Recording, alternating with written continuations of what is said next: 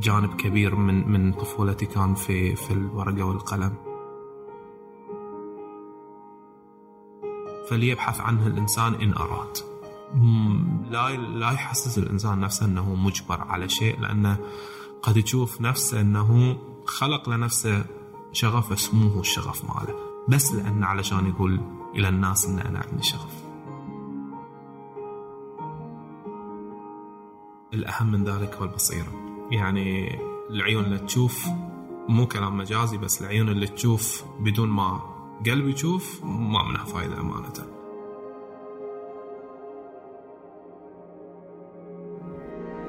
محاولة لمناقشة النقاط المفصلية في حياتنا. كل على سفر. هنا شبكة Kerning Cultures تستمعون لبرنامج فاصلة.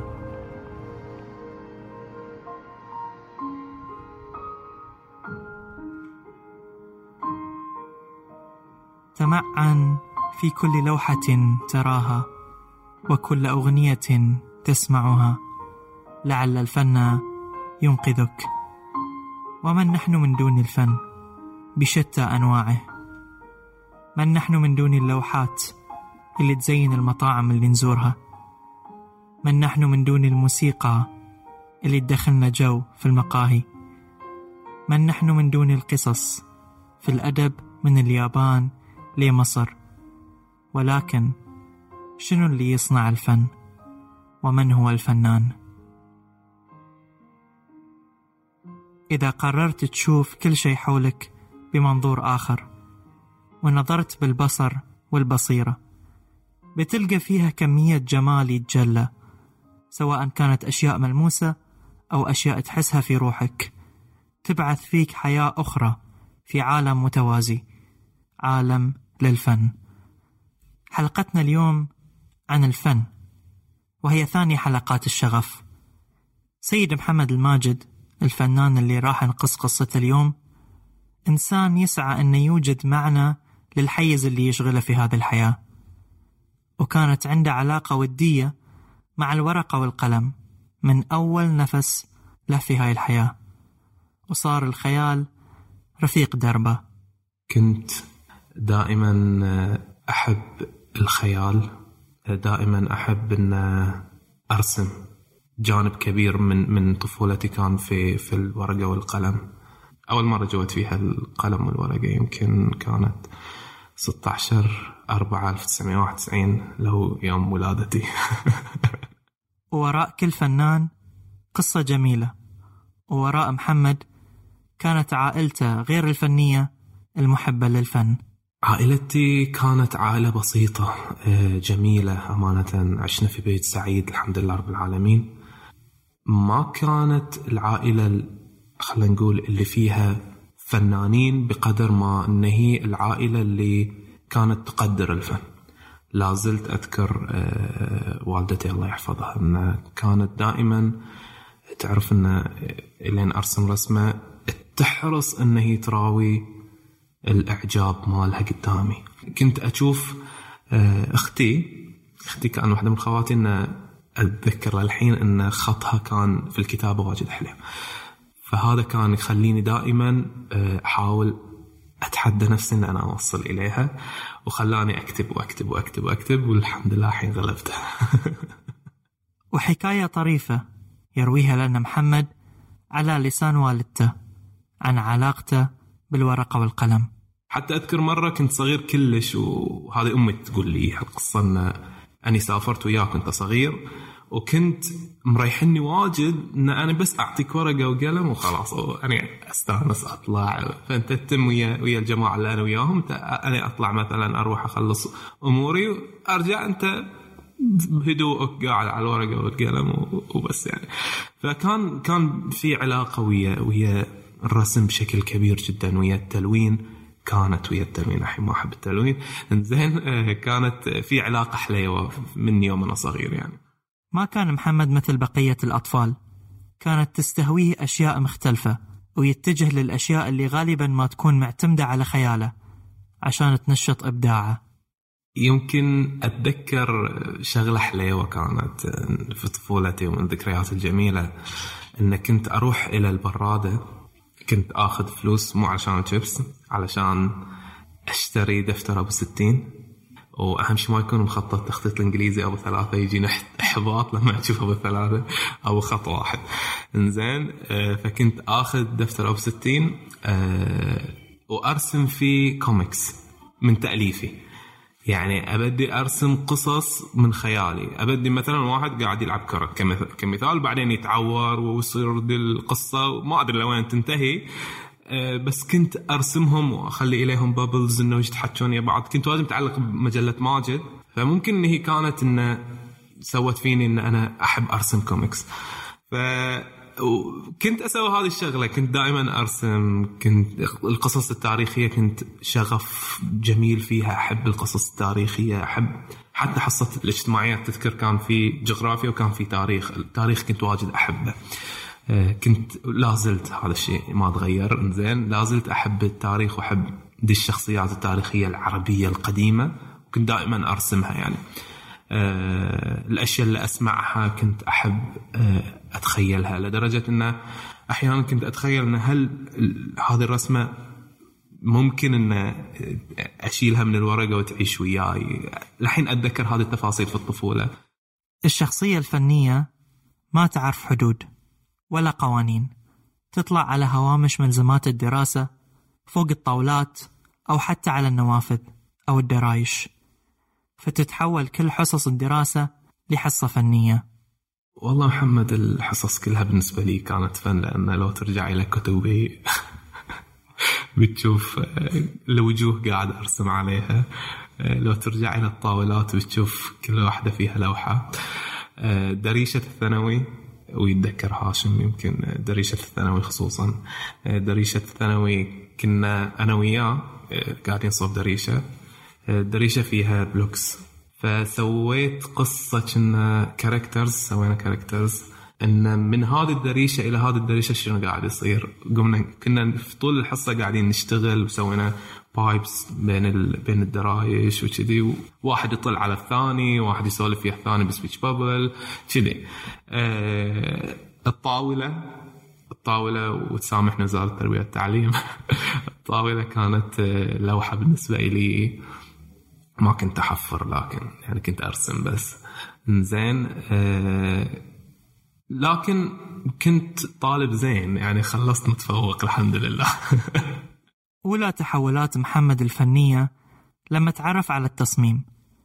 وهني لازم نفرق بين هالمجالين المختلفين اللي كثير من الناس تدمجهم ببعض. الفن هو التعبير عن فكرة إحساس أو مرحلة شعورية معينة بقوالب فنية. ولكن التصميم هو حل مشكلة أو خلق لغة تواصل بصرية أو بأي شكل ثاني. والتقاطع في رحلة محمد كان بين الرسم ال illustration والتصميم الجرافيكي the graphic design. عقب ما بديت آه، في ال PowerPoint أسوي cards بال PowerPoint وأبيعهم على الطلبة. إنزين آه، وعقب ما آه، حللت ال Paint يوم نزل ال Photoshop في كمبيوتري بالغلط هني بديت أكتشفه. وأشيك ال filters ما filters وكذي وهالسوالف. شوي شوي ناس من ربعي already اكتشفت إنهم already عندهم باع في ال design. قاموا يعطوني مثلا المواد اللي أقدر أسوي بها. قاموا قاموا ينتقدوني يقولون لي استخدم هذا النوع استخدم هذا النوع. جرب هذا ال effect جاء الانترنت وشفنا المنتديات وهالسوالف. شوي شوي لا بدت تتطور. وكان العمل التطوعي جزء كبير من مسيرة محمد الفنية. وعامل مهم لتعزيز ثقته بنفسه وبعمله. واعتبرها نقلة كبيرة ما يغفل عنها. جزء مهم من النقلة الفنية اللي أبدا أنا ما أغفلها هي العمل التطوعي. لما كنت أشوف إعلان رحلة ترفيهية بتكون إلينا إحنا كطلبة طلبة صلاة وكنت أشوفه معلق في المسجد وشلون الناس كانوا مستانسين بالإعلان ويشوفونه هذا كان بالنسبة لي نقلة. إنه ينطبع الديزاين مالي وينأخذ من المعلومات وكل اللي جايين يصلون يشوفون الإعلان في العمل التطوعي. كان أمانة بالنسبة لي آه، شيء عزز فيني الثقة بالنفس بشكل كبير جدا. أول نقطة مفصلية في الحياة المهنية هي عادة اختيار التخصص الجامعي. مو لأنه شيء كبير بس لأنه ممكن يكون بشكل جذري المستقبل المهني والشخصي للإنسان خصوصا لو اقترن بالغربة. اللي قدرنا نعرف مدى تأثيرها في أول حلقة من فاصلة. أنا كنت مستبعد محمد مستبعد جدا إن أنا أدرس برا. كان بالنسبة لي شيء من المستحيلات إن أنا أدرس برا. أنا إنسان ما أقدر على الغربة ما أبغى أفارق أمي أنا كنت كذي. ما أبغى أفارق بيتنا خلني في البحرين أدرس على راحتي خمس سنوات أربع سنوات ما عليه. أنا في البحرين في النهاية. ما أبغى أفارق أهلي. المهم آه، متى جاء البنك اللي اللي خلاني؟ لحظة. قال لي تدري أن تخصص أختي؟ هذا هاشم يتكلم. تدري أن تخصص أختي؟ ما في رياضيات. قلت okay حلو. الشغلة الثانية كنت ما أحب الرياضيات لازم زين آه، ما ما عندهم امتحانات بس projects هني أنا يعني قام كذي خلاطي يخلط في رأسي أمانة. ما تخصص مثل اللي أنا أحبه ك graphic designer وما في امتحانات ولا في رياضيات. هني لا بديت أراجع قراري. أتذكر ذاك اليوم رجعت البيت. أبوي كان يباني أدرس برا. لأن أبوي عنده آه، شغلة حليوة بعد النظر. يعني عنده ينظر إلى ما وراء الأشياء. ف كان يعرف إن الشخصية بتتغير لما يروح الواحد يدرس برا. زين فهو كان يبي هذا الشيء. بس أبوي كان يباني أدرس هندسة طيران. يباني أكون مهندس طيران أو طيار برا. حلو؟ فأنا أتذكر كان قاعد على السوفا جيت إليه قلت له يعني أمي وياه كانت قاعدة فقلت له أنا أبي أدرس برا. قال لي إيه؟ تدرس برا؟ ليش ما تدرس برا؟ مستانس آه وين تبغى تدرس؟ قلت له الموضوع قلت له هاشم بيروح آه، استراليا واخته هناك والتخصص الفلاني واحد اثنين ثلاثة وشي وشي وشي. قال لي توكل على الله خلاص. فنون جميلة. ملبورن أستراليا. تخصص مغاير في أبعد نقطة في الكرة الأرضية. شلون غيرت محمد؟ يعني لما تكون أنت تدرس برا أنت شخصيتك بنمط معين قاعدة تتغير فبالتالي مخرجاتك الفنية قاعدة تتغير. خصوصا إن ملبورن كانت مدينة فن يعني مدينة آرت. وين ما تمشي جدرانها آه، المعارض اللي كانت فيها ال- الناس نفسهم آه، هناك بدأت قصة حبي إلى الكوفي. فهذا واجد أثر. ففي أثر مباشر وغير مباشر أيضا. يعني الأثر المباشر اللي هو المحسوس والأثر الغير مباشر هو الأثر اللي اللي داخل داخل الشخصية اللي بعدين ينعكس على إنتاجاتك الفنية.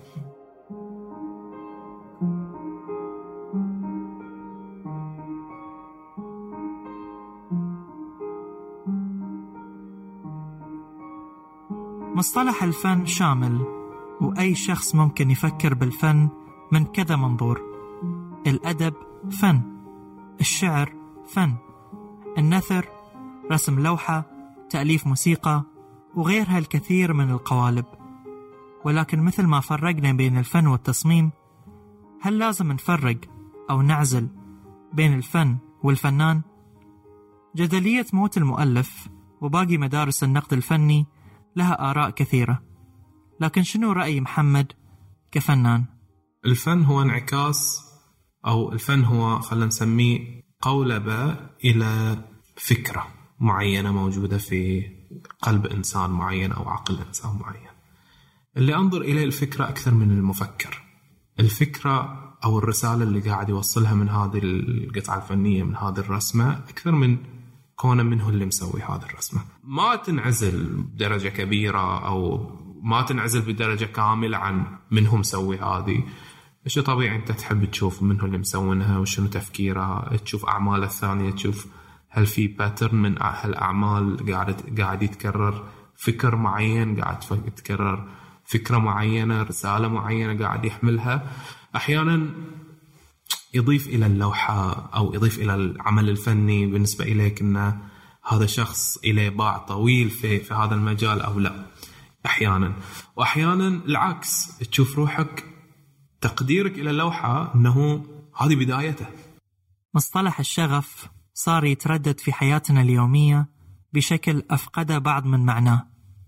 لكن محمد يشوف إن الشغف له انعكاس لبصمتك الحياتية.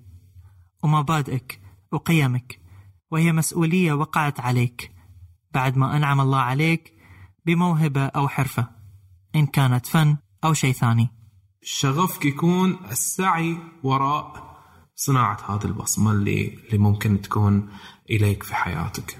إن أنت تكون رقم وخلينا نقول رقم plus مو minus لأن في ناس minus رقم بس minus وفي ناس zero ناس plus أنت لازم تكون إنسان مضيف إلى إلى الحياة اللي أنت فيها. مو إنسان تعرف مستهلك بس. بأي طريقة كانت سواء كان الفن سواء كان ال ال الأدب سواء كان أي شيء أنت قاعد تضيف فيه وذن قيمك ومبادئك آه، أنا أشوف هذا الشغف الحلو اللي لازم أنا أكون فيه. ما بقول لازم الناس تكون فيه كل واحد حريته بس لازم أنا أشوفه أكون فيه دائما. هو السعي وراء ترك الأثر بال بال بالأشياء اللي ممكنة واللي الله أعطاني إياها.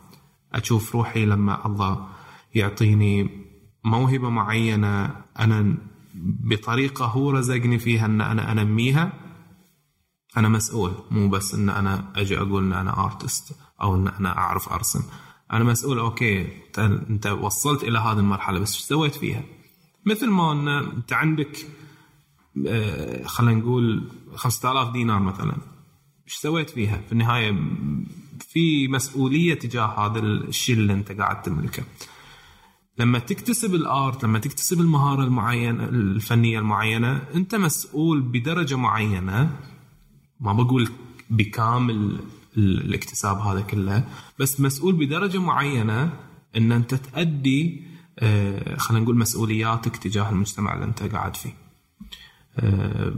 تجاه مبادئك وقيمك تجاه الرساله اللي انت قاعد تعيش فيها آه، تجاه القناعات اللي انت قاعد تعيش تحت ظلها فهذا شيء مهم جدا أشوفه في في الشخصية الفنية إن الإنسان لازم يسعى فيها ولازم يخلي شغفه خلينا نقول آه، كنا قطعة فخار قاعد يخليها في قوالب تخدم آه، القناعات تخدم المبادئ تخدم الرسالة الفنية اللي هو قاعد يقدمها بشكل جميل آه، تألف العين وتألف القلوب اللي, اللي قاعد تشوف هذا القالب ماله يعني. السؤال الأزلي من أيام الفلاسفة الإغريق؟ هل الفن موهبة تولد مع الشخص أم هي مهارة مكتسبة؟ يتفق محمد مع أفلاطون بحيث أن نولد بمهارات معينة ويجب علينا تنميتها. أنا أشوف أن الإنسان يولد كبذرة كبذرة فيها مكامن قدرات فيها أسرار. الخيار إليه واحيانا الظروف هي اللي تساعد في هذا في هذا النمو مال مال هذه الإمكانيات اللي عنده.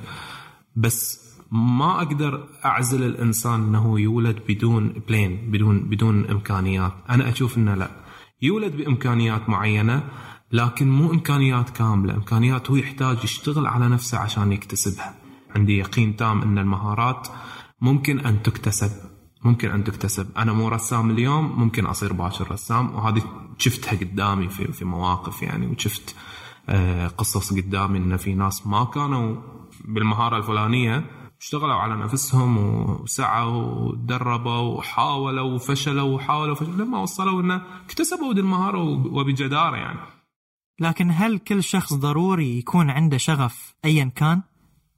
القوانين والضغوطات المجتمعية والقولبة لمفهوم الشغف كليشيه خطير جدا. ومحمد ما يتفق مع أرسطو في أن الإنسان لابد أن يوجد شغفه ويكون بذلك وصل لرسالته الحياتية. بل هو مكمل إن وجد كان بها وأن لم يوجد تستمر الحياة بدونه. الكليشيه الموجود شيء خطير جدا إنه يؤخذ بهذه السطحية لأنه قد يسبب إحباط كبير جدا وقد يفقد الإنسان الشغف ماله شلون؟ لو أنا أعطيت هذا العنوان العام أن اترك كل شيء واتبع شغفك هذا عنوان عام لكن هل ينجح مع كل شخص؟ لا لأن مو كل شخص الشغف ماله يحل محل وظيفته مو كل شخص الشغف ماله ممكن يأكله. أحيانا ليش إحنا قاعدين نحسس الناس إن الشغف يجب أن يتفرغ إليه؟ ممكن إن الإنسان يكون شغوف بشيء معين بس قاعد يمارس شيء ثاني ك خلينا نقول شيء للتكسب المعيشي وبعدين يمارس الشغف ماله في محل ثاني. ممكن يمارس الشغلتين في نفس الوقت. الخطير محمد في وين؟ إن قمنا نحط آه، قواعد إن الإنسان لازم يكون بهذه الصورة وإلا فهو متخلف عن الوضع الصحيح. يعني لازم إن الواحد لما يكون محاسب وفي نفس الوقت يحب يرسم أو خلينا نقول يحب يعزف. لازم قصة نجاحه. لازم يجي يقول أنا كنت محاسب قررت قدمت استقالتي وجيت فتحت الاستوديو مالي وقمت أعزف. مو لازم. عادي إنه يقول أنا محاسب ويوميا عقب ما أرجع عندي ساعة أعزف فيها. ممكن يقول هذا الشيء. أنا كمحاسب وأسمع صوت الكيبورد كموسيقى. ممكن يقول هذا الشيء ممكن يقول هذه القصة. مو لازم أنا أترك وظيفتي أو أترك تخصصي أو أترك المجال اللي أنا فيه وأروح إلى المجال الحرفي اللي أنا أحبه. مو لازم. أقدر أسوي الشغلتين. لا تترك شغفك هذا شيء متفق عليه. لكن اترك ما سوى شغفك وتفرغ لشغفك أنا أشوف لا. ما أتفق فيها شخصيا أنا ما أتفق فيها. ممكن إن الإنسان يكون آه، يسوي الشغلتين في نفس الوقت. وتدري هذا سوى إلينا شنو؟ سوى إلينا إن الناس قامت تكره كل ما هو آه، بخلاف شغفها. وهذا الشيء ما ما بيسبب لنا استمرارية في الحياة. في النهاية أنا محتاج إلى إلى كل واحد في دور معين. وقد يكون واحد قاعد يأدي دوره بس هو أوكي قاعد يسويه بس يمكن مو الشغف ماله. أنا ما أقول اللي يسويه مجبر عليه. ما أتكلم عن الإجبار إن أنت قاعد تسوي شيء مجبر عليه ومتضايق منه. ما أتكلم عن هذا الشيء. أنا قاعد أتكلم لما أتكلم عن شغف هذا عنوان كلش دقيق. إنه هو ده التوجه مالك التوجه الحياة مالك. لا هو الشيء كمالي إذا إن وجد فهو شيء زين إن لم يوجد فليبحث عنه الإنسان إن أراد لا لا يحسس الإنسان نفسه إنه مجبر على شيء لأنه قد يشوف نفسه إنه خلق لنفسه شغف بس مو هو الشغف ماله بس لأنه علشان يقول إلى الناس إن أنا عندي شغف. ومعيار تطابق الشغف أو الفن مع الوظيفة هي القدرة الفنية اللي عند الفنان. مهاراته اللي يقدر من خلالها تحويل الشغف من مجرد شعور إلى مصدر رزق. ما يثبت صلاحية أن يكون الفن آه، متوافق مع مع النجاح الوظيفي هو الفنان نفسه وليس الشغف. آه، وش اللي يحكم؟ يحكم أداء الفني تلبيته إلى احتياجات السوق.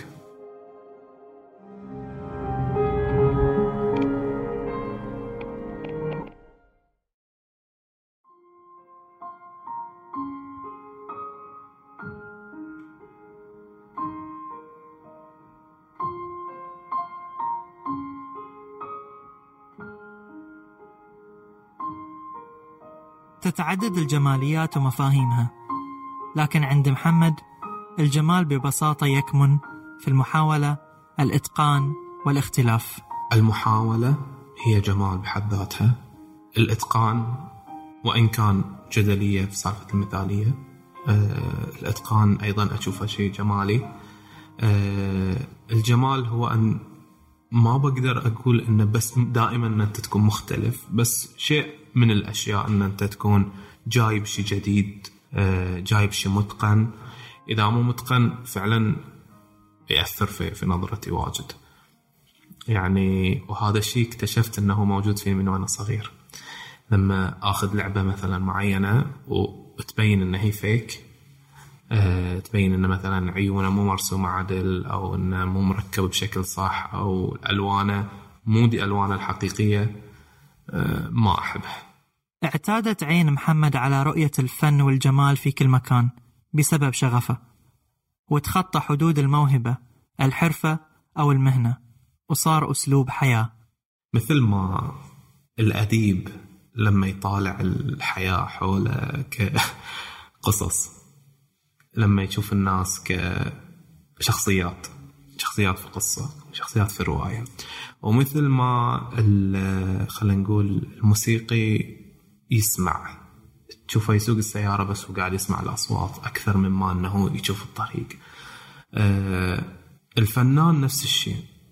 يشوف العالم حوله lines و shapes alignments وهذا شيء مزعج.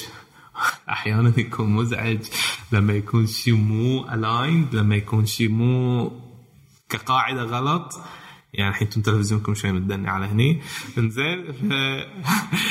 يجيك ذا الشعور يعني ما مو لدرجة وسواس قهري لا يجيك ذا الشعور إنه مبعدني شوي. لدرجة انه ساعات انه في أشياء تشوفها مثلا لوجو مطعم أو شيء direct أنت تتخيله لو كان في إيدك وش بتسوي فيه. صورة واحد profile من ربعك مو حليوة تعدلها إليه طرشة تسويها خلها كذي. زين فهذه الأشياء آه، الفن إليه انعكاس آه، في حياتك بشكل كبير. بس بالنسبة لي قاعد أستمتع فيه. يعني قاعد أستمتع في في العيون الفنية اللي ممكن تشوف فيها هذه الأشياء على جماليتها. طالع ال ال الناس كعناصر في لوحة تشوف الماتيريالز اللي حولك. لما تقعد على كرسي وطاولة تشوف شنو التكستشر الموجود لو جت عليه إضاءة شلون راح يكون. هذه قاعد تعيشك تجربة تجربة بصرية آه، يومية أنت قاعد تشوفها. الفن يقدم للناس تجربة بصرية غنية. نتعرف من خلالها على المشاعر بأبهى صورها والأفكار بشاعريتها اللي ما قد فكرنا فيها. نستشعر نعمة البصر اللي أنعمها الله علينا ونقدرها. لكن الأهم من ذلك تقديرنا للبصيرة اللي تنقل التجربة البصرية لمرحلة روحية. هي النعمة اللي يعني كأنها مفتاح الله أعطاك إياه علشان يعني كأنها هي إشارة الإستقبال اللي أنت تقدر تردها بالإرسال هذه إشارة الاستقبال البصري اللي انت الحمد لله رب العالمين اللي أنت تقدر تشوف فيها مختلف أنواع الجماليات في العالم. فبالتالي التغذية البصرية لو بنجي نتكلم عنها بتكون جدا مهمة وأساسية في في الحياة يعني. لكن الأهم من ذلك هو البصيرة. يعني العيون اللي تشوف مو كلام مجازي بس العيون اللي تشوف بدون ما قلبي يشوف ما منها فايدة أمانة. الرسالة تشتغل مو بالعيون الرسالة تشتغل بالقلب. البصيرة هي استشعار الجمال في الأمور الصغيرة من حولنا. إنك تشوف شيء بنظرة أعمق من مظهره. تتمعن وتتأمل فيه. لحد ما تبتدي العين نفسها تشوف العمق في سطح الأشياء. البصيرة هي أن تنظر للسماء وقمر وتتخيل فضاء واسع. ولو لم يوجد الفن يوجده محمد بطريقة أو بأخرى. أحيانا ما يوجد فأنا أحاول أوجده. أحس ساعات اليوم ناقص لما ما يكون في تغذية بصرية. ما شفت شيء بصري حلو حتى لو أروح مثلا مكان بعيد عن الفن أحاول أشوف الجانب الفني فيه. أبحث عنه خلاص هو يصير habit عندك أو آه، شيء عيونك تعتاد عليه إن أنت تدور آه، الشيء الحلو. لما تمشي في الشارع تدور الإعلان الحلو. لما تطوف خلينا نقول على جدار آه، تدور الجرافيتي الحلو. لما تطالع مجلة تشوف ال layout الحلو فيها. فشيء تلقائيا يصير built-in يعني في في شخصيتك وفي عيونك. فما أحس ما أحس أقدر أفصله. ما أحس أقدر افصله ما أبي افصله أصلا بزيدة. أنه شيء ممتع شيء ممتع يعني جدا ممتع. كل فنان له نمط خاص فيه يخلق بعد سنين أو تجارب. وأسلوب معين يعرف من خلاله بحيث أول ما تشوف العمل الفني نعرف من الفنان. ومحمد هو أحد الفنانين المعروفين ببصمتهم الخاصة في الكتابة والرسم. لكن على كلامه هالشي مو دايما يكون إيجابي. أحيانا أشوفه شي زين أحيانا أخاف من أن أنا قاعد أملل المتلقي أن أنا مو قاعد أقدم شيء جديد. صناعة ال style أه تسبب نوع ما قاعد يعطي شيء جديد وهذا هذا القالب ماله اللي مو قاعد يطلع منه أو هذا ال frame ماله اللي مو ال box ماله اللي مو قاعد ينتج منه. لكن اللي قاعد أسويه على نفسي الحين والقرار اللي اتخذته ان أجرب أشياء ثانية. مو شرط أحطها بس إنه على الأقل أجربها. وين بودي تودينا هالتجربة؟ بتغيير ال style بتجربه style ات ثانية؟ ما أدري. هل لو بتسألني بصراحة هل أنا سعيد إن أنا عندي style يعرفون يعرفون الناس؟ بقول لك اي أنا سعيد بهذا الشيء والحمد لله قدرت أوصل إليه بعد محاولات. الوصول لل style الخاص له مسارين. الابتكار التجريبي والابتكار المفاهيمي. بابلو بيكاسو كان أحد المبتكرين المفاهيميين أو conceptual innovators. وهم الفنانين اللي يكتشفون style هم الخاص بسرعة ويبدعون فيه من دون محاولة.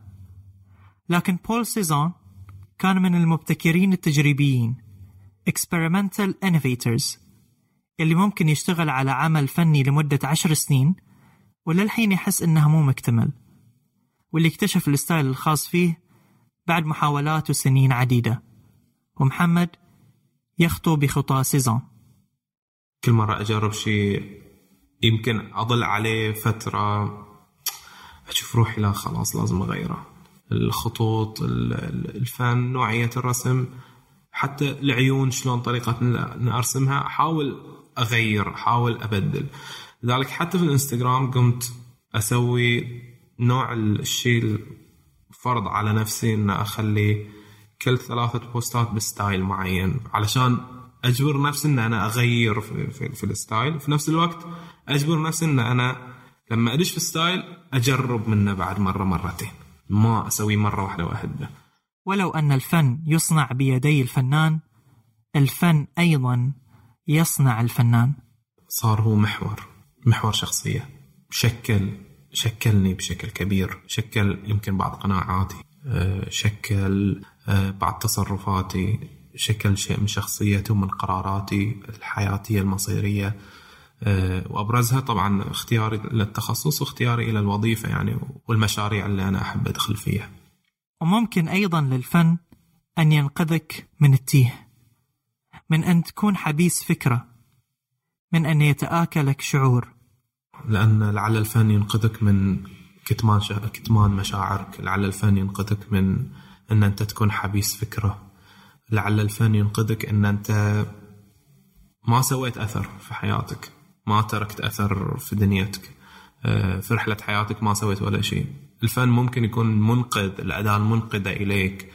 آه، ممكن ينقذك لما يكون في شيء تبي توصل صوتك. بس تحس روحك عاجز ما أقدر أسوي شيء. خصوصا ال concept الأساسي إلى الفن وهو تحويل الفكرة إلى قالب. تخيل لو مو موجود الفن الأفكار ضد الحبيسه واجد واجد من الأفكار ضد الحبيسه إلى إلى البشر أو داخل البشر. وممكن أن يكون الفن أداة للتعبير عن كل ما يجول في البال وأداة للرد على الإساءة بالإحسان والجمال.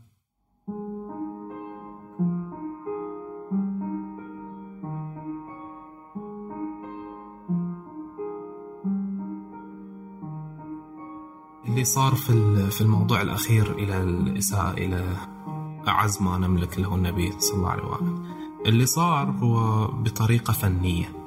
خلينا نقول القضية اللي تمحور عليها الشيء قضية الكاريكاتير اللي نزل في فرنسا. اللي استفزني أنا شخصيا لما تسألني وش اللي استفزك شخصيا كلمة سيستمر الكاريكاتور. ما أعرف أقولها بالفرنسي.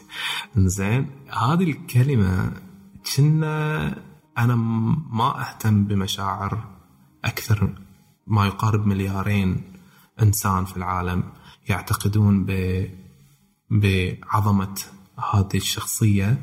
وهذه الأداة الفنية مهمة لازم تستمر حتى لو كانت مسيئة إليهم. يعني أنتون ولا شيء. بالأداة الفنية نفسها هو يبي يوصل رسالة خلينا نقول عدم مبالاة بمشاعرك.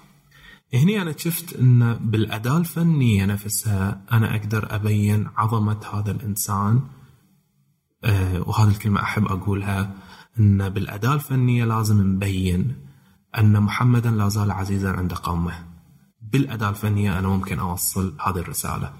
لازم نبين إلى الناس بكل الأدوات الحضارية اللي تعكس القيمة بما يعكس رسالة هذا الإنسان العظيم أنا لازم يكون الرد مالي. مو بالإساءة. هو ما علمنا ما ربانا أن إحنا نسيء. علمنا أن إحنا نثبت الحق. أن إحنا ما نسكت عن الباطل. إيه هذا اللي علمنا عليه. أن إحنا ما نكون أنا ما أكون شيطان أخرس هذا علمني إياه. لكن ما علمني أن أكون شيطان متكلم. ولا علمني أن أنا أكون شيطان أساسا وأن أنا اخلي القالب مالي قالب آه، قبيح وقالب آه، هابط علشان أثبت ان خصمي هابط. ولهالسبب أطلق سيد محمد الماجد حملة فنية للدفاع عن رسول الله صلى الله عليه وآله. تحت شعار من أجل محمد. ليس برد الإساءة ولا العنف ولا الغضب بل بإظهار عظمة شخصية الرسول. والوقوف تجاه أي مسيء بالدفاع وإظهار الحب والرحمة اللي تعلمناها من رسولنا الكريم. ويأتي الفن ليكون القالب الأجمل الأمثل والأكثر فعالية لإيصال هذا الصوت. فأنا شفت أن مهم جدا أن الفنان يكون إليه صوت ومهم جدا أن إحنا كفنانين نوتعي شوي إن ترى الاداء اللي عندنا ممكن تحدث فارق. الصورة الجمالية اللي عندنا ممكن توصل رسالة أزيد من غيرها أزيد من الصراخ.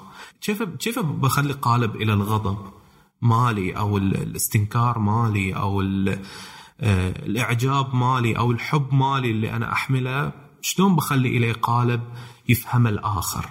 مو علشان تقول إن هذا الإنسان عظيم عندي فقط. لازم يمكن تلهمه. لازم تحمل مسؤولية إلهام الطرف الآخر أنه فعلا التفتوا إلى عظمة آه، هذا الشخص اللي عندكم.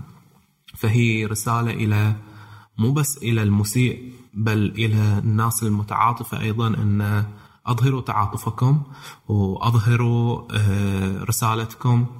لا تستحون منها ترى مو عيب إن الواحد يقول إن أنا إنسان مسلم وفنان بالعكس إن هذا شيء من قيمنا ومبادئنا ومش اللي الواحد لازم يستحي منه بالعكس يفتخر فيه أساسا. تعاطفنا الإنساني الجميل ما بين قوسين جميل. والواجب الإنساني اللي سويناه في الفترة اللي طافت مع الحوادث اللي مرت من من قضايا مختلفة في في أمريكا في غير أمريكا. آه، كان تفاعل إنساني عالمي جميل جدا. يبين إن لا زالت في فطرة إنسانية قاعدة تتحرك. بس ترى كل اللي صار مو أعز من من من محمد في النهاية.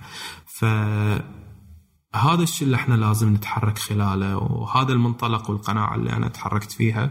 قلت لازم واحد ياخذ أكشن. يعني لازم واحد يتكلم يقول يلا يا فنانين اشتغلوا خلينا نسوي شيء. يبين أخلاق النبي يبين محبة النبي يبين عظمة هذا الإنسان يبين خصوصا آية وما أرسلناك إلا رحمة. خلى العالم يعرف أن هذا رحمته. وشنو اللي يجبر الخاطر؟ كثر فخر الوالدين. اللي يخليك تدري أنك على الطريق الصحيح. ما أنسى محمد دائما فرحة أبوي لأن أنا قاعد صوبة وهو يحط إيده علي ويقول هذا هو اللي مسوينا والدي اللي مسوينا يعني دي صراحة أقولها إليك يعني دي عن الشهادة عن الدراسة عن الوظيفة عن عن الدنيا وما فيها لما أبوك تشوفه يعني قاعد يفتخر فيك قدام الناس. يعني شعور آه، ما ما تقدر توصفه. آه، وشعور يثبت إليك أن أنت كنت في الباث الصحيح والاختيار الصحيح. ولا زال الحمد لله رب العالمين آه، يعني أنا دائما كنت أقول له أنا همني أنا أخليك أنت فخور فيني.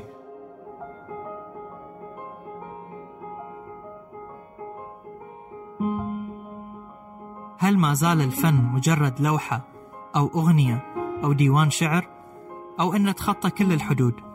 أوجد المعنى وتجلى به الجمال. استشعر الفن في كل ما حولك. في كوب قهوتك صباح كل يوم أو منظر السماء أثناء الغروب. استشعر الفن في كلمات الأغنية اللي تسمعها دايما. أو في موسيقاك المفضلة في زحمة الطريق. أو في بيت شعر ولو كان رثاء. استشعر الفن في كل زمان ومكان. فلعله ينقذك.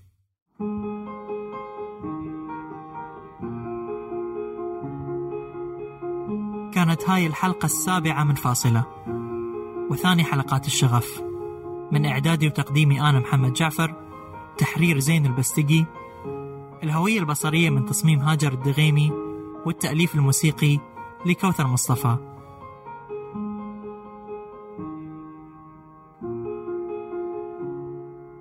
تابعوا هاشتاج من أجل محمد على إنستغرام لتصفح الأعمال الفنية في حملة الدفاع عن الرسول صلى الله عليه وآله.